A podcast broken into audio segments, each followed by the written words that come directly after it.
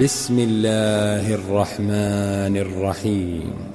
ألهاكم التكاثر حتى زرتم المقابر كلا سوف تعلمون.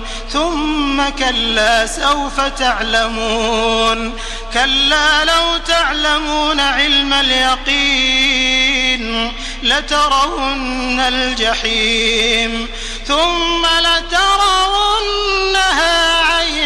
اليقين.